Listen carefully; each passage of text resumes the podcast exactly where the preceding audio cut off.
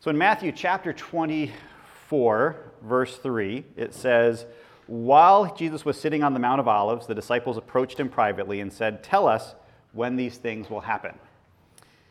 And what is the sign of your coming at the end of the age? So after leaving the temple, Jesus foretold of a day when the physical temple in Jerusalem would be destroyed, utterly destroyed, not a stone standing on top of each other. Uh, he also mentioned previously that he was going to leave them and then return. And he also mentioned previously to his disciples that one day they would rule the nations with him on 12 thrones. This is a passage that's been big on their minds. Um, in Matthew chapter 19, verse 29, it says this um, Truly I tell you, in the renewal of all things, when the Son of Man sits on his glorious throne, you who have followed me will also sit on 12 thrones, judging the 12 tribes of Israel. So, this question that's come up for the disciples then is when? When are these things going to take place? When is this renewal of all things? And this section of verses that we've been looking at, chapters 24 and 25 in our Bibles, um, is called the Olivet Discourse. It's a series of teachings that Jesus shared with his disciples on the Mount of Olives, therefore, the Olivet uh, Discourse. There wasn't a lot of time left, though. This is Jesus getting ready to be arrested and crucified. And these are the last major teaching lessons that he has before that takes place. And as we approach this morning's passage, um, I want us to realize that there's a lot packed in this chapter.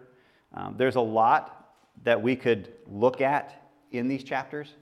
What I want us to do and what David has wanted us to do as we go through this is to keep these chapters in the context of the bigger story and of the chapters around them to make sure that we're understanding at least that part of what Jesus was trying to relate to his disciples.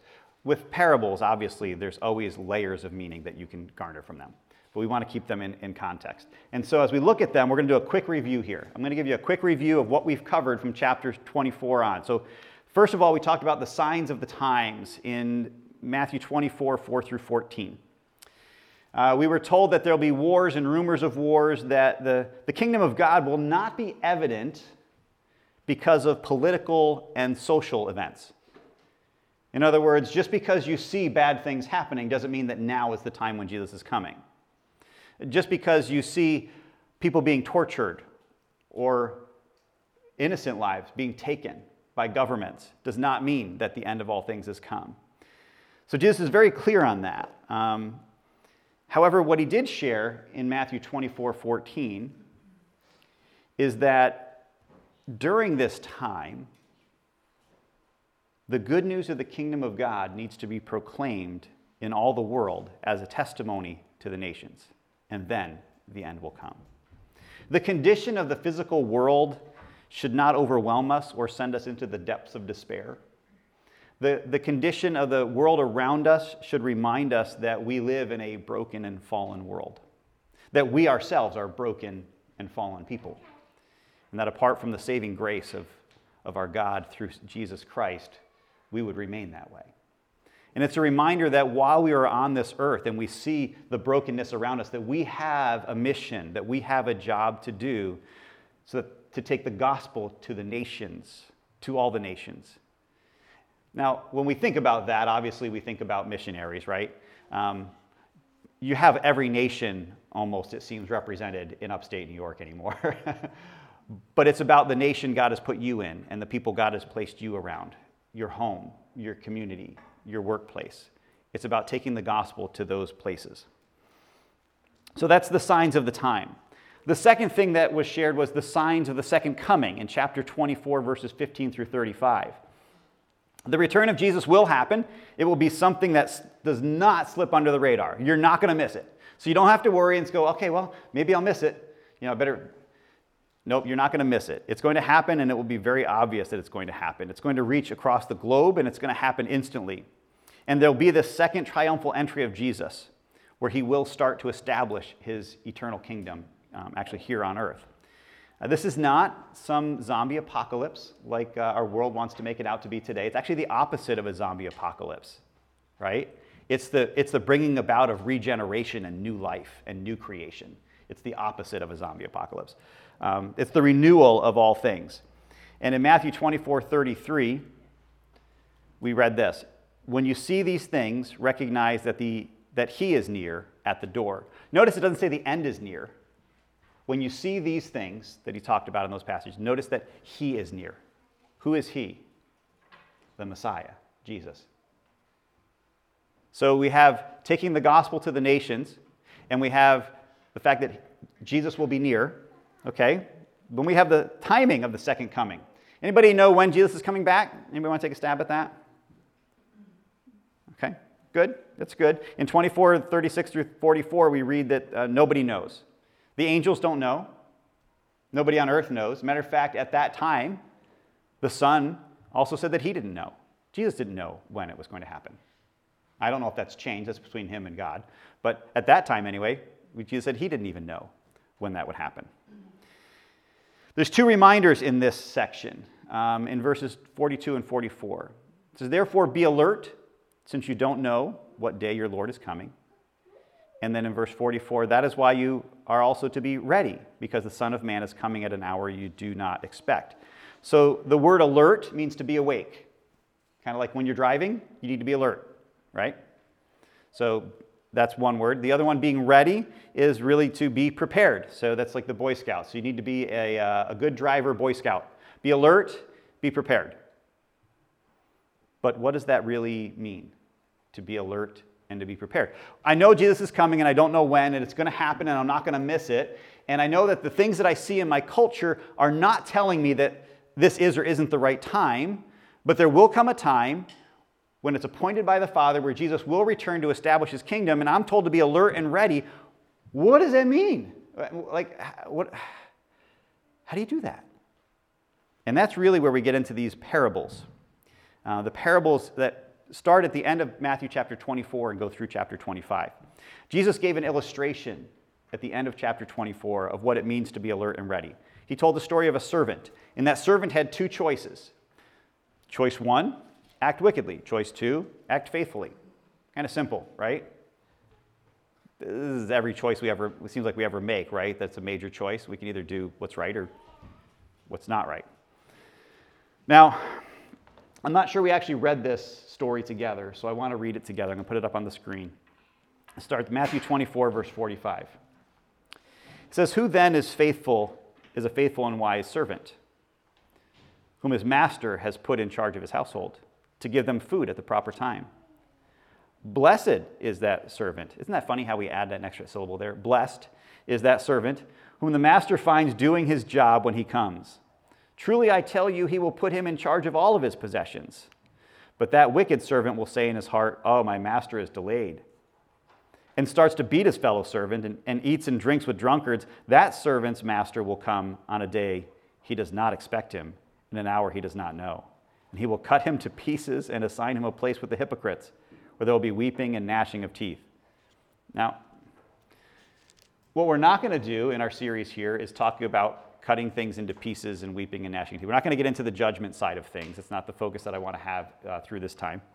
Uh, but Jesus was speaking to his disciples, and making, aside from making it very clear that there would be a delay, and a long delay at that, he was really encouraging them on how to live during the delay. That's what these parables are about. That being alert and being ready is also referred to in verse 45 as being a wise and faithful servant and he's trying to prepare his disciples for the long road of discipleship while we wait for the return of the Messiah. And the key verse is actually, I think, in verse 45. I'm sorry, verse 46. Blessed is the servant whom the master finds doing his job when he comes. I think that's really the message that he's trying to get across here. Blessed is the servant who is faithful doing the job when the master actually comes. So I want to notice a few things. The goal here is to be a wise and faithful servant. That's what these teachings are about, to be a wise and faithful servant. And the one that who is, who is wise and faithful will be in charge of God's household. That's an interesting thing. Who will be in charge of my household, God says? Who will be the wise and faithful one that will be in charge of my household? Who will be in charge of God's people? Uh, they will be the ones who will feed his people. And they are to be faithful to Jesus, his message, and teaching that message to the nations. And I think that this verse 46 is really kind of a key to unlock the parables that take place in chapter 25. So I want you to kind of hold on to that. And then as we filter through the parables, I want you to keep that in mind, being that faithful servant who is doing the work of the Father when he returns, who is wise and faithful. So keep that in mind as we try to unlock these parables. And there's three parables that come up. The first one um, is about the 10 young women.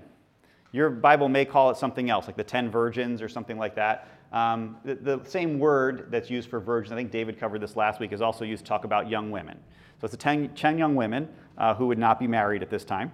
Um, that's in chapter 25, verses 1 through 13. There's the investors, which you may have also heard referred to as the parable of the talents. Anybody heard of that before? Yeah. We're going to call it the parable of the investors. We'll get to that in just a minute. And that's in verses 14 through 30. And then there's the parable of the sheep and the goats. How many of you heard of that one before? It's like one of those ones that I remember growing up and hearing about the sheep and the goats. And um, I, everybody, I don't, I won't make you raise hands or anything like that. So, um, all of these parables, there's, realize that there's many different ways that people have interpreted them. Right? There's many, many ways that people read into uh, parables and connect parables to other passages in Scripture. Um, I would certainly not be so bold or arrogant to say that I have the way of interpreting them. I have a way that I prefer to look at them at this time through these messages. Is that a, is that a safe way to put it? It's not a cop out, but realize there are always layers and levels of learning when it comes to parables but there's predominantly a message that you can carry through all of them when they're in a section, and that's where I want to focus and not to get sidetracked into some of the other things. If you like the side trails, if you like the rabbit trails, cool. Um, research them, do your paper, send them to me, I'll critique them, send them back, that's cool, we'll do that. Um, but I probably won't preach on that at this point. So the first parable was the parable of the, the 10 young women, right? And that was in chapter 25, verses 13 and 14. And it's obvious that uh, this is that waiting and waiting for the return of Jesus. And they need to be ready and alert, right? That's one of the passages we just read about. Be ready and be alert. And then we have this parable about this 10 women who are waiting for the bridegroom to come, and five of them are ready, and five of them are not, right? So being ready and alert. The wise, the wise ladies were prepared. They had enough oil for their lamps, we read. They planned for the delay in case there was a delay. And the other ones were just like, nope, everything will go as planned. I don't have to prepare. The foolish ladies did not prepare. Interestingly enough, I said the word alert means to be awake. All of them fell asleep. And then somebody shouts, He's coming! And they all wake up and they light their lamps, and the five of them realize they don't have the ability to keep their lamps going, and five of them realize that they do. So five light their lamps, and go along with the bridegroom to the celebration, and five of them are out hunting for oil. And by the time they get back, the doors are closed and they're left out. Um, I think the key to that passage, and David went through all that last week, in chapter 25, verse 13, was um, therefore be alert because you do not know either the day or the hour. So that's part of that be alert message that we've heard um, coming. The second parable is the parable of the investors. Um, you've heard it referred to as the parable of the talents, I'm sure. What do you think of when you hear the word talent? Anybody? Skill. A skill, right. How many of you have a talent? Other than how many slices of pizza you can eat? No? Nobody's got a talent? What's your talent?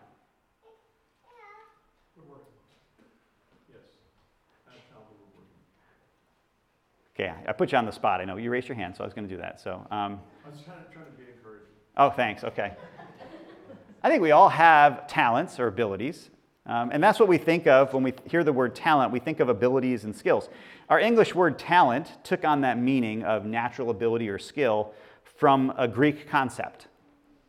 Um, the Greek word uh, that we get that we use for talent means something that's weighed and measured of value.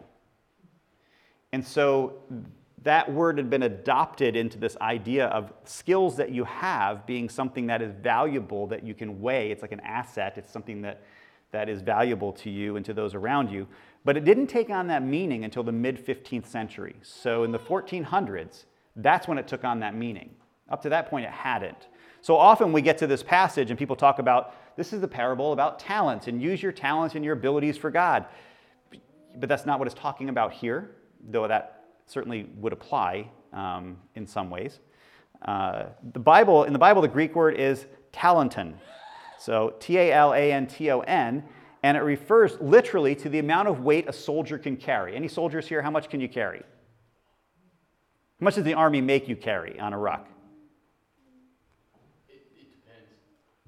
Always a little bit more. Always a little bit more. That's exactly right. so what? 75 pounds, 100 pounds? 60 pounds.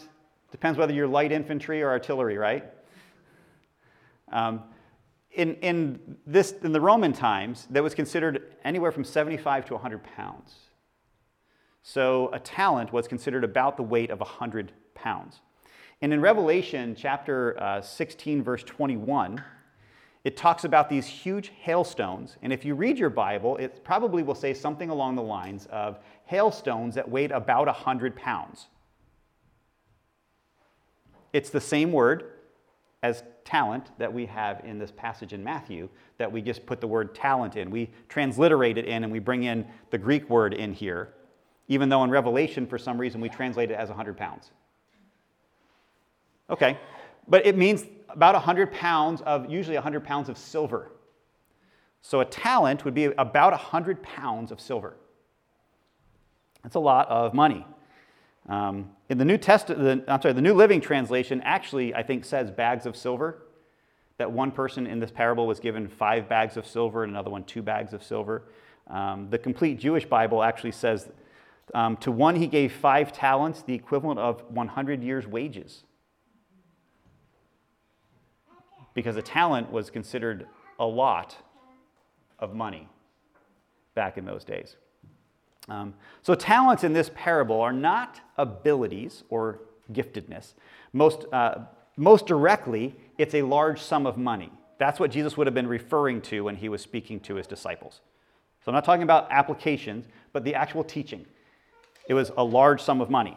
And the master entrusted this great treasure to his servants to invest until he returns. Now, in banking, um, this makes sense.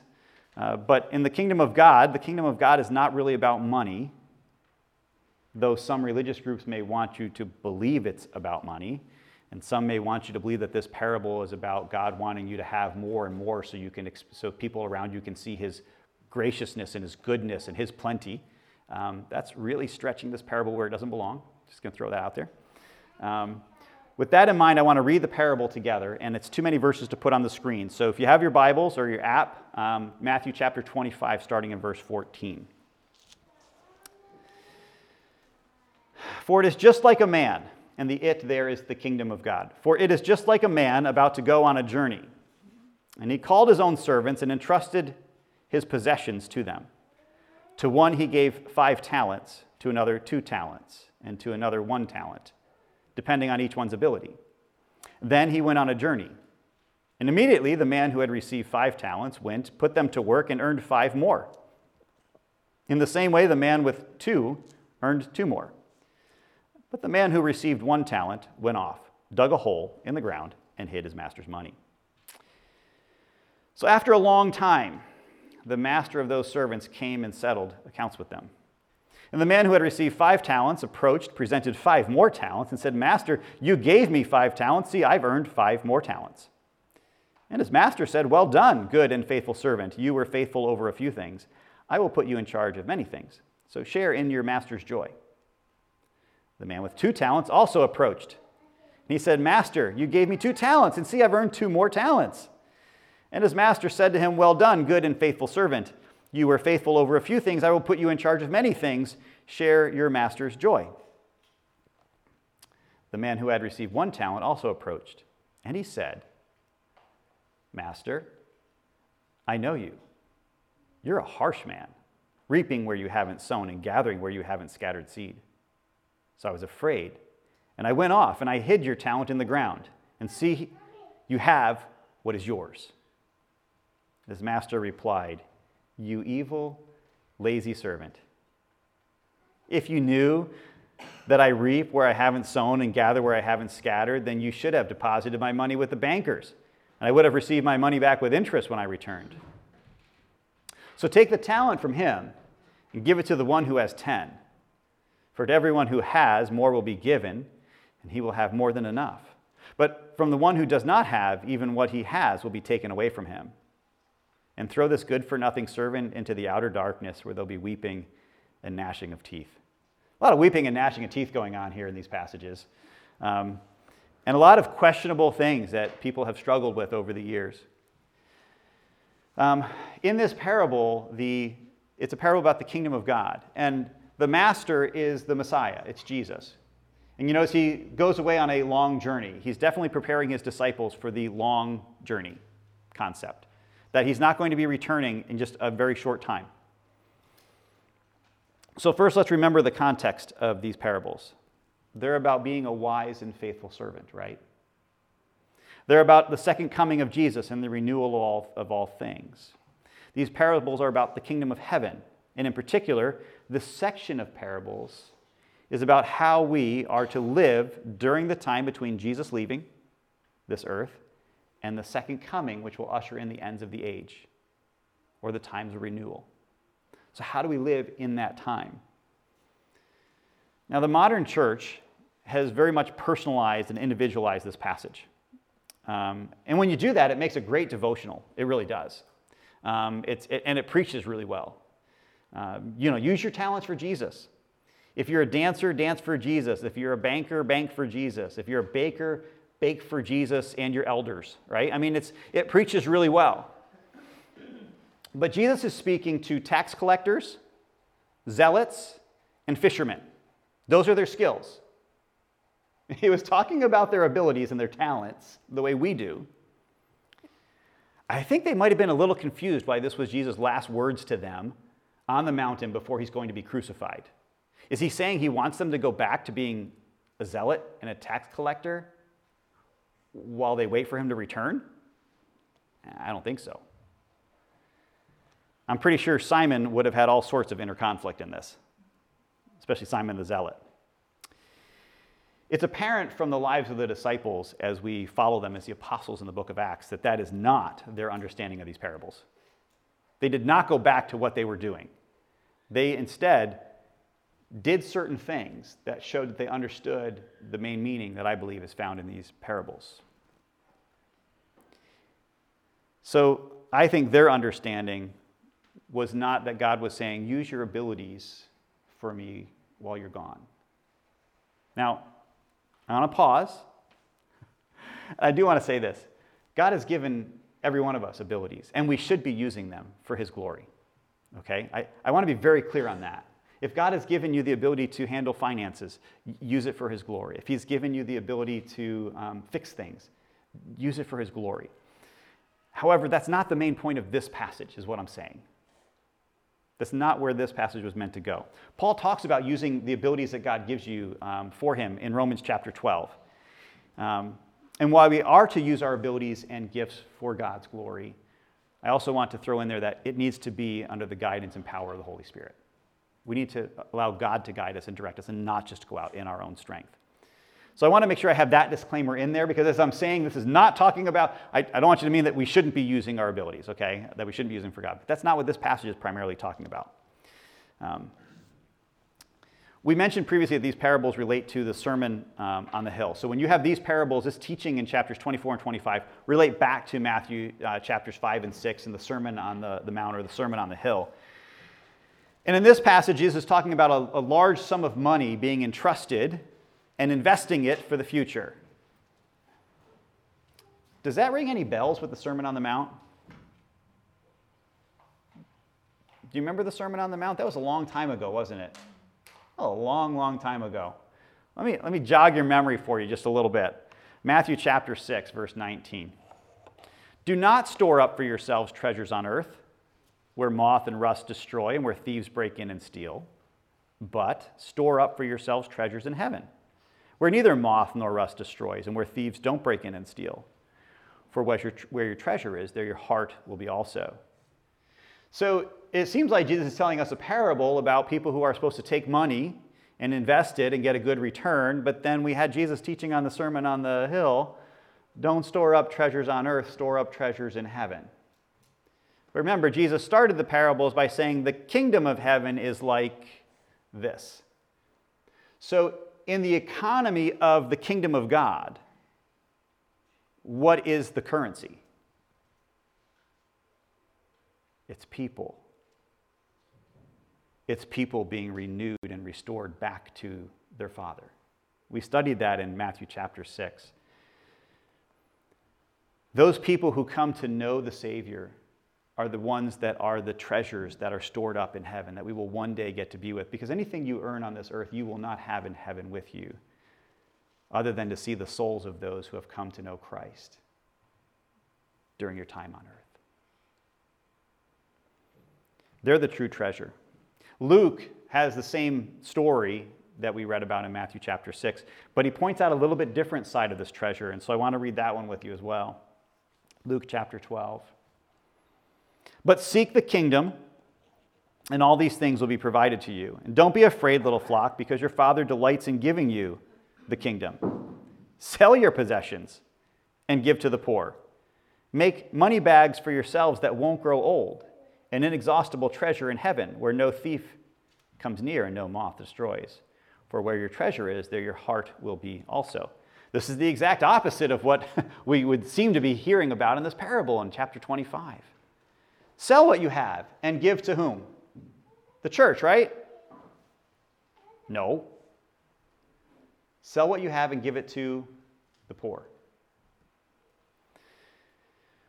When we consider these, these two teachings about treasure and about investing and about the currency of the kingdom of heaven, we can see that real wealth is defined by that which honors and glorifies God. It's defined by people who come to know Him and by us loving others the way He does by giving of ourselves for them. It's about not keeping a tight hold on things of this earth, but using the things of this earth to invest in that which really matters other people for the kingdom's sake. And I think that you'll see as we continue through these parables, not just this one on the talents, but also in the next one that Lord willing we'll look at next week about the sheep and the goats, that it's very much about the currency of the kingdom being about living your life in such a way to honor God by the way we treat others and by the way we respond to Him. So, this parable of the talents says that um, the, the master looks at the servant that had the five talents and got five talents back, and the two talents and got two talents back. And he said to him that both of them got the same statement made back to him. He said, Well done. Enter into your master's joy. It's kind of an odd statement, isn't it? Enter into your master's joy.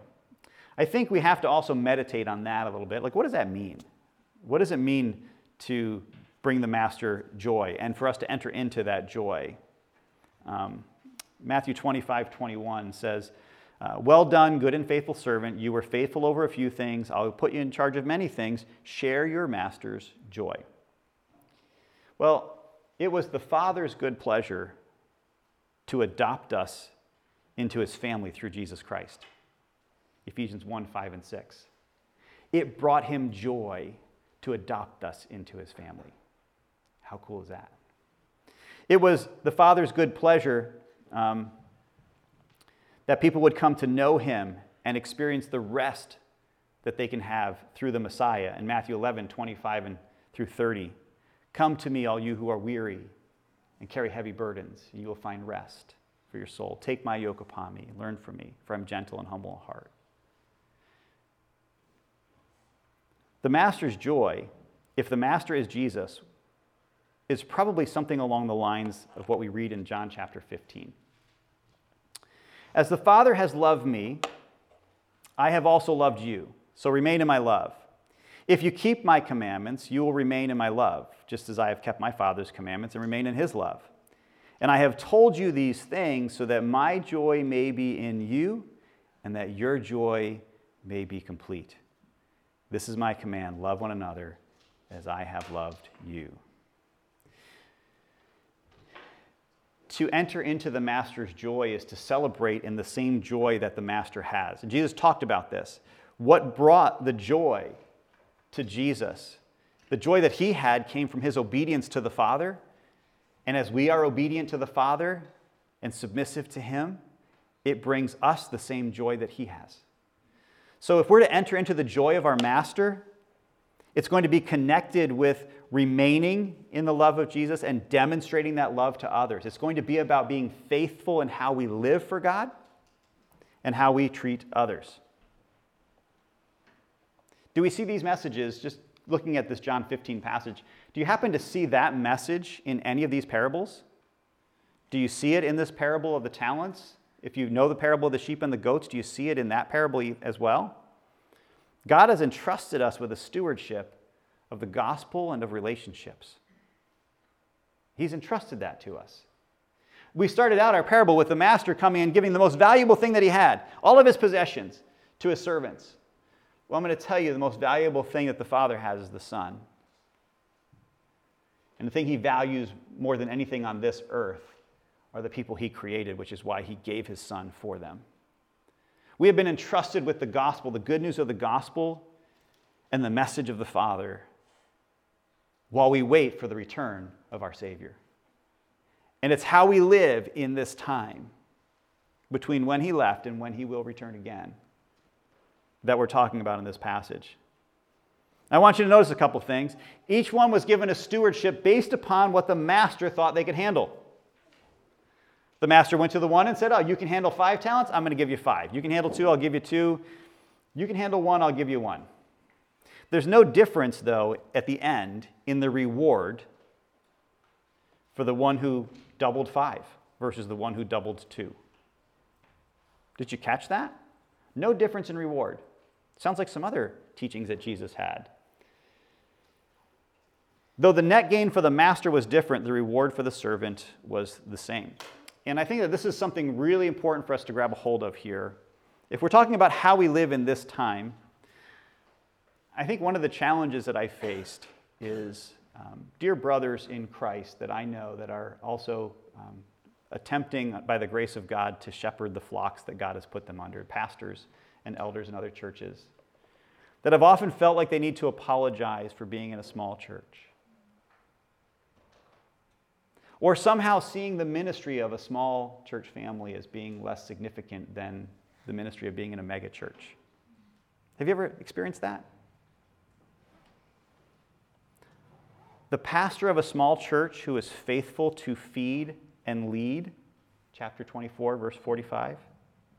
A small part of God's family is just as significant to the kingdom as a pastor of a mega church who is faithful to feed and lead and the reward is the same. It's about faithfulness, it's not about the total net outcome. It's about faithfulness in what God has entrusted to you. I think it's important that we understand that because I think that sometimes as Christians, we think that God can't use us or that we're not able to do much for God. And yet, our faithfulness in doing what God has called us to do individually is what is rewarded not whether it's this big of an outcome or this big of an outcome. The missionary who spends an entire life permeating a people group with the love of Jesus, telling them about Jesus, and never seeing anybody come to Christ is just as significant to the kingdom of God as the person who holds a rally and shares the gospel and sees thousands of people come forward if they are both being faithful to do the work that God has called them to do. We should be careful not to measure the kingdom values by sheer volume of converts, size of the church, but rather by faithful service to God and to others. Amen? The economy of the kingdom is faithful service with whatever God has given you. It's seeking first the kingdom of God and his righteousness. The challenge was who will be the wise and faithful servant that I can pass things off to? The qualifications are faithful and wise, alert and ready. I believe that this message is initially for the disciples. He's on the mountain speaking to his disciples. He's about to be crucified, which is going to totally destroy their world. Because it's not what they had in mind. Even though he said he was going to be crucified, I'm sure he's thinking it's coming down the road or somewhere else, but he's about to get arrested and crucified, and they're going to wonder what to do after that. And then they're going to expect that he's going to come back really soon. And Jesus telling them, not coming back really soon. I think he's made it pretty obvious, but those are things you just kind of gloss over until that happens, right? And I think he's reminding his disciples first and foremost that listen, while I'm gone, don't get discouraged. Don't lose hope. Don't say he's not coming back. Don't say, you know, he's, I must have misunderstood. Be faithful to do what I've gifted you and called you to do until the day I return. Just be faithful. Just be faithful. Invest in the kingdom by making disciples so that the kingdom will continue to grow until it reaches the ends of the earth. Matter of fact, what is he going to tell his disciples at the end of chapter Matthew, uh, Matthew chapter 28? Can say, Go and make disciples of all nations, baptizing them in the name of the Father, Son, and the Holy Spirit, teaching them to observe all the things that I've commanded you. And remember, I am with you even to the ends of the age. I'll be with you and all the disciples after you until that day comes when the renewal of all things will take place. But be faithful be faithful. Because we need to take the gospel, they need to take the gospel to the ends of the earth, because that has to take place before Jesus returns, right? Isn't that what we read? I believe this is also a message to church leaders today that we are to continue to make disciples and invest in the kingdom. And that's true whether you're invested, uh, been entrusted with a small flock in, in Podunkville, um, or thousands in uh, the big city, be faithful to invest in the kingdom by loving others, teaching them about Jesus, and helping them know the Father. Just be faithful. It's something I know I've wrestled with at times as a pastor in upstate New York. Why have I wrestled? I prayed that God would allow me to stay in a church congregation where I wouldn't have to move because I saw other pastors, are two three years, they're gone. Right? Every two three years, another pastor in, another pastor out. So we prayed, God, put us someplace where we can stay. We were not specific enough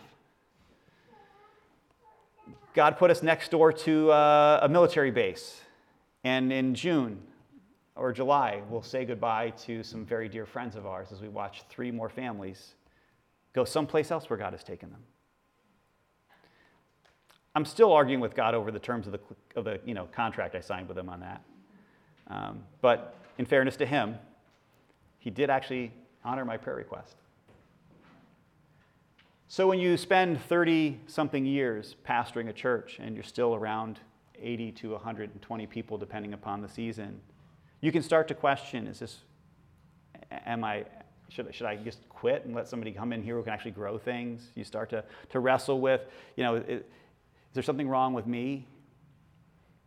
But then you realize that every life that comes in here that we are faithful to love and to serve and to help them serve and, church, let me tell you this as a church body every military family that comes in here that you push past the hurt of knowing you're going to have to say goodbye and knowing it's going to hurt, and you choose to love them and to serve them, knowing that it's going to be painful down the road, is part of that long submission and long obedience for the gospel.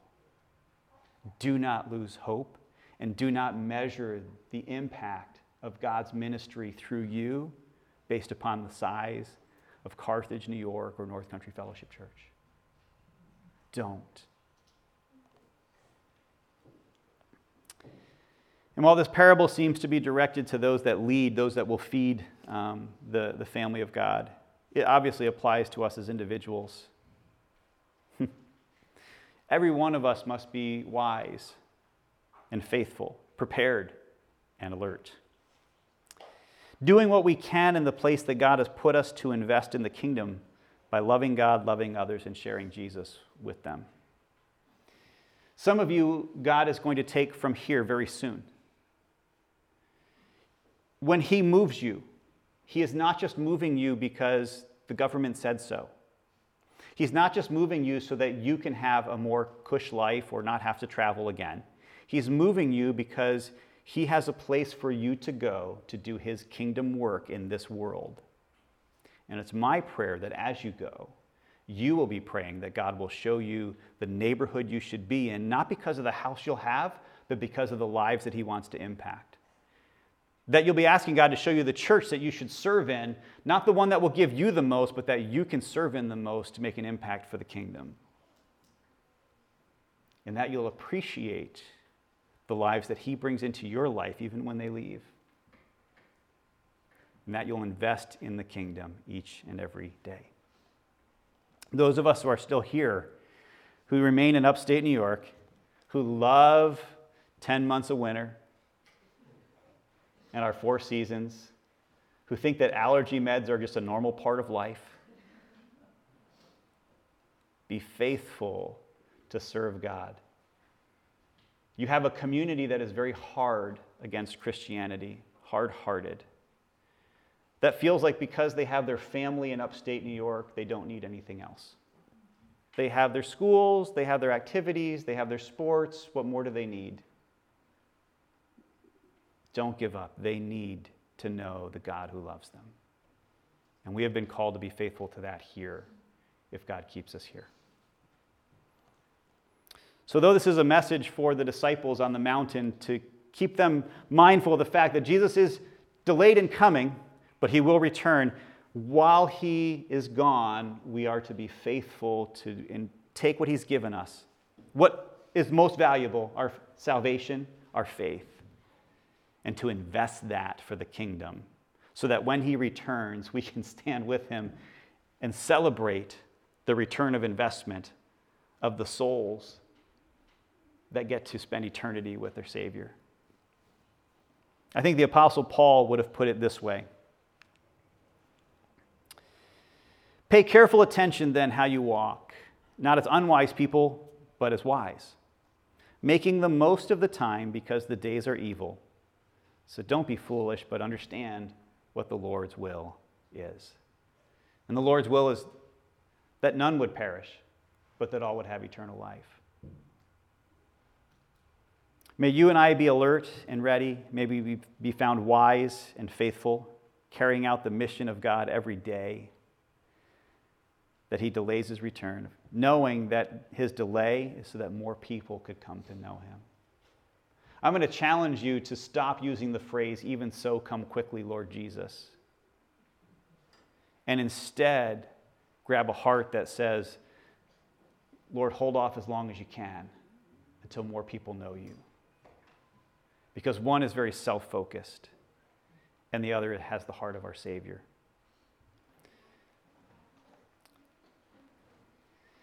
Let's pray. Father, we thank you for your love and your grace. We thank you that uh, we have this privilege, this joy, this commissioning of being your vessels, your tools, your partners in this work of the ministry. Thank you for loving us enough to send Jesus to die for us. Thank you for showing us forgiveness and grace. Uh, we know we don't deserve it, and that's the point. But Father, help us to live each and every day that you've given us on this earth with the reality in mind that you are coming back. And what we have in this earth is not going to matter, but what we invest in for you and for your kingdom is what will make a difference. So, Father, give us a kingdom heart, kingdom eyes. Teach us how to invest in what really does give a return, to store up treasures in heaven. Help our hearts to be focused on that so that our investments are pure. And we thank you for loving us enough to draw us to you. Help us to love others enough to share you with them. We pray in Jesus' name. Amen.